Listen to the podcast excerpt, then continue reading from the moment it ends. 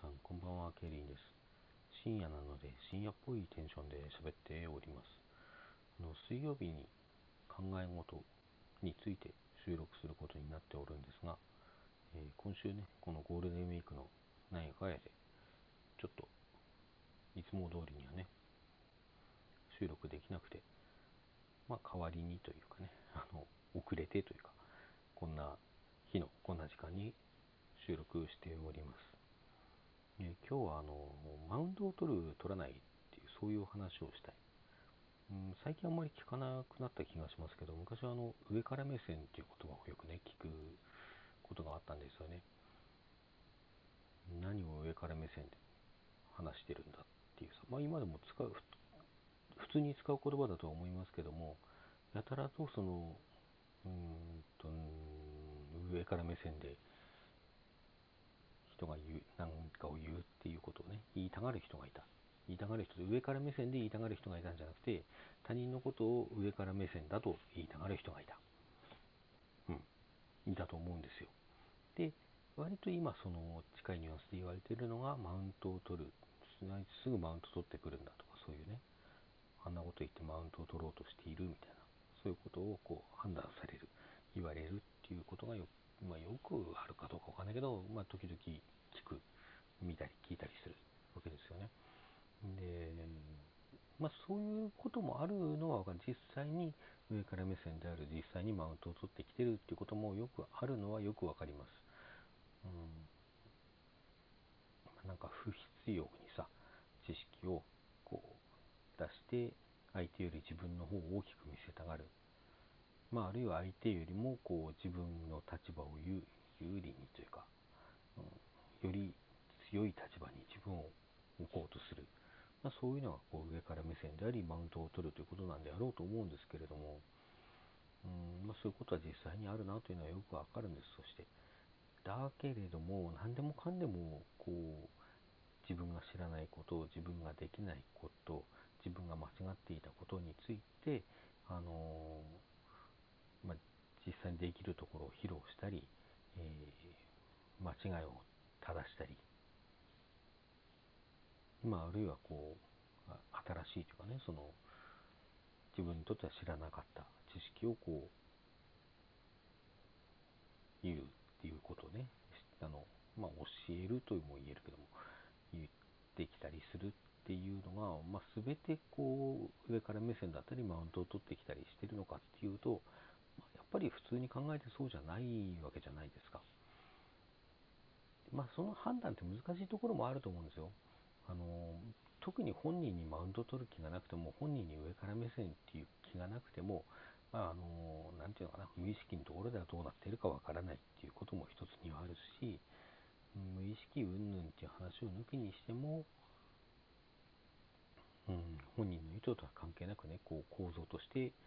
あのマウントを取ることになってしまっているっていう場合も、まあ、まあまああるとは思うんですよ。まあね、こう一方が一方をバカにしているような態度がこう見え見えだったりとか、うん、まああるいはそうすることでこう何かに勝とうとしている様子でね、ゴリゴリ知識を押し付けてくるようなケースだとか、まあそういうんだと分かりやすいんですけども、そうじゃなくてもね、本人にはそういうつもりがなくても、それを今言う必要はないし、言うことで相手の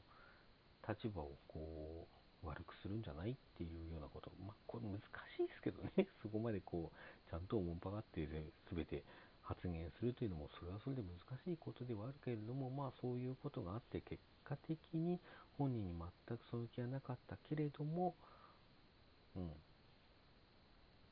マウントを取るという結果になってしまっているってことは、まあ、確かにあると思うんですよ。まあだけど繰り返しますけども、全てが全てそういうケースに当てはまるわけではない。あのー、過剰に反応する人っていうのがいつもこう一定数いると思うんですよね。あの自分が知らないことを言ってきたこの人は上から目線で語ってるんだっていう人とか、うん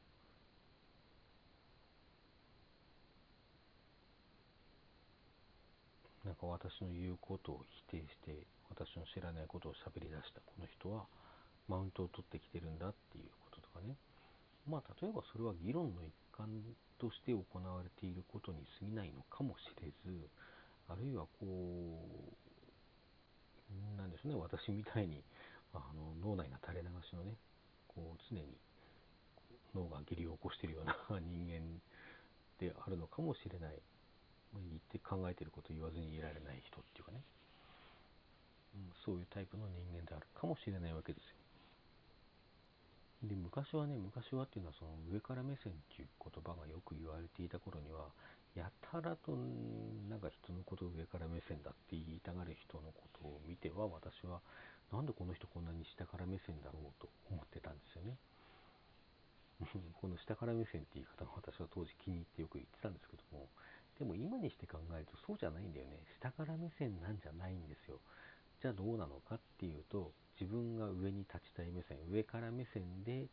えー、うん、立ちたいんだけど、立ちたいだけじゃなくて、まあ、実際に自分自身が多分そういう人はね、上から目線なんだと思う。上から物事を見てるからこそ、こう自分と同等かそれを超えていこうとする人間が、あの尺に触る。自分の方が上でないと気が済まないじゃないかなと、まあ、そうじゃない人もいるんだろうけどね。なんかそういう人も結構いるんじゃないかなと。マウントを取るっていう方も割と一緒で多分ねお山の大将やってたいんですよ。お山の大将やっているところに人がこう自分の立場を誤訳するようなこと言ってくるからお山の大将でいられなくなるようなこと言ってくるからなんでマウント取ってきてるんだよという言い方になってしまう。そういう場合が結構多いんじゃないかなと。これはね、あの、ま単にこう想像していってるんじゃなくて、割といろんな事例を見ていて、あなんか普段こう知識とかね、できることとかをこう喧伝して自分を大きく見せようとしている人に限って、他人まあ、自分の知らないことを言ってきたような他人に対してマウントを取ってきてるだとか上から目線だとか言う言いたがる傾向があるなっていうそういうのをまあまあそんなに多くないですけどね私経験そんなに豊富なわけじゃないのでそんなに多いわけじゃないけども、まあ、そこそこは見てきたなと思ってるんですよね。これ通してるのはこうどっちが上かっていう話しかあの判断基準がないんですよね。自分がやりたいと思っているところのよりどころが自分が上にいられるかどうかっていうその価値判断価値基準しかないんですよ、まあ、だけどさせっかく何て言うかなやらなきゃならないことだったりや,、うん、やりたいことだったりまあ、その場合によっていろいろだと思うんですけども、まあ、せっかく自分でこう行動するんであったらそういうもの誰より上か人より上か下かっていうところで測るんじゃない何かこう物差しというかねよりどころを持っていた方がうーん、まあ、いいとは言う別にいいか悪いかは私に決められることじゃないので言わないけどそっちの方が人生楽しいんじゃねえかなとは思いますね。まあ、常にさ、こう、あの、なんというか、ハリネズミのように身をよろって、あの自分を超えていこうとする人に対して、あるいはこう、自分より何かを知ってる人に対して、上から目線だとか、マウント取ってるとか、こう叫ぶだけの人生よりは、新しい知識を得たら、それがこう、すごいワクワクする嬉しいことだって感じられるような人生の方が楽しくないですか？私はその方が楽しいと思うし、そういう風にやっていきたいな、どうせなら。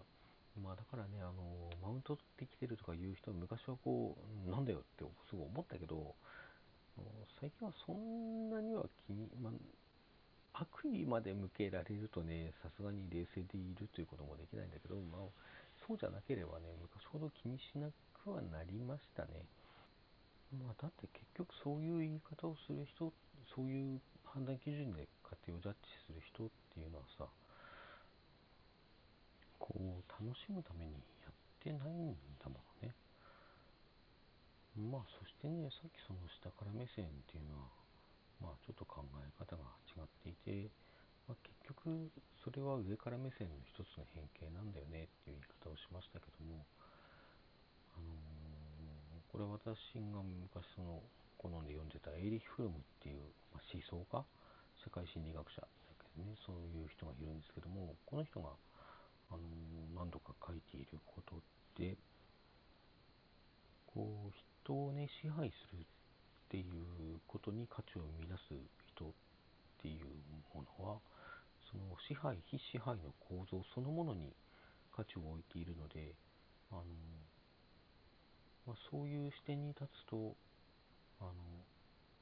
支配されたい人と支配したい人っていうのは、まあ、同じ穴の無地なであるみたいなことをねあのこんな言い方してないですよもっとあのもうちょっとこうちゃんとした言い方してるんですけどね、まあ、そのようなこと内容的にはそんなようなことを言ってたりするんですよ。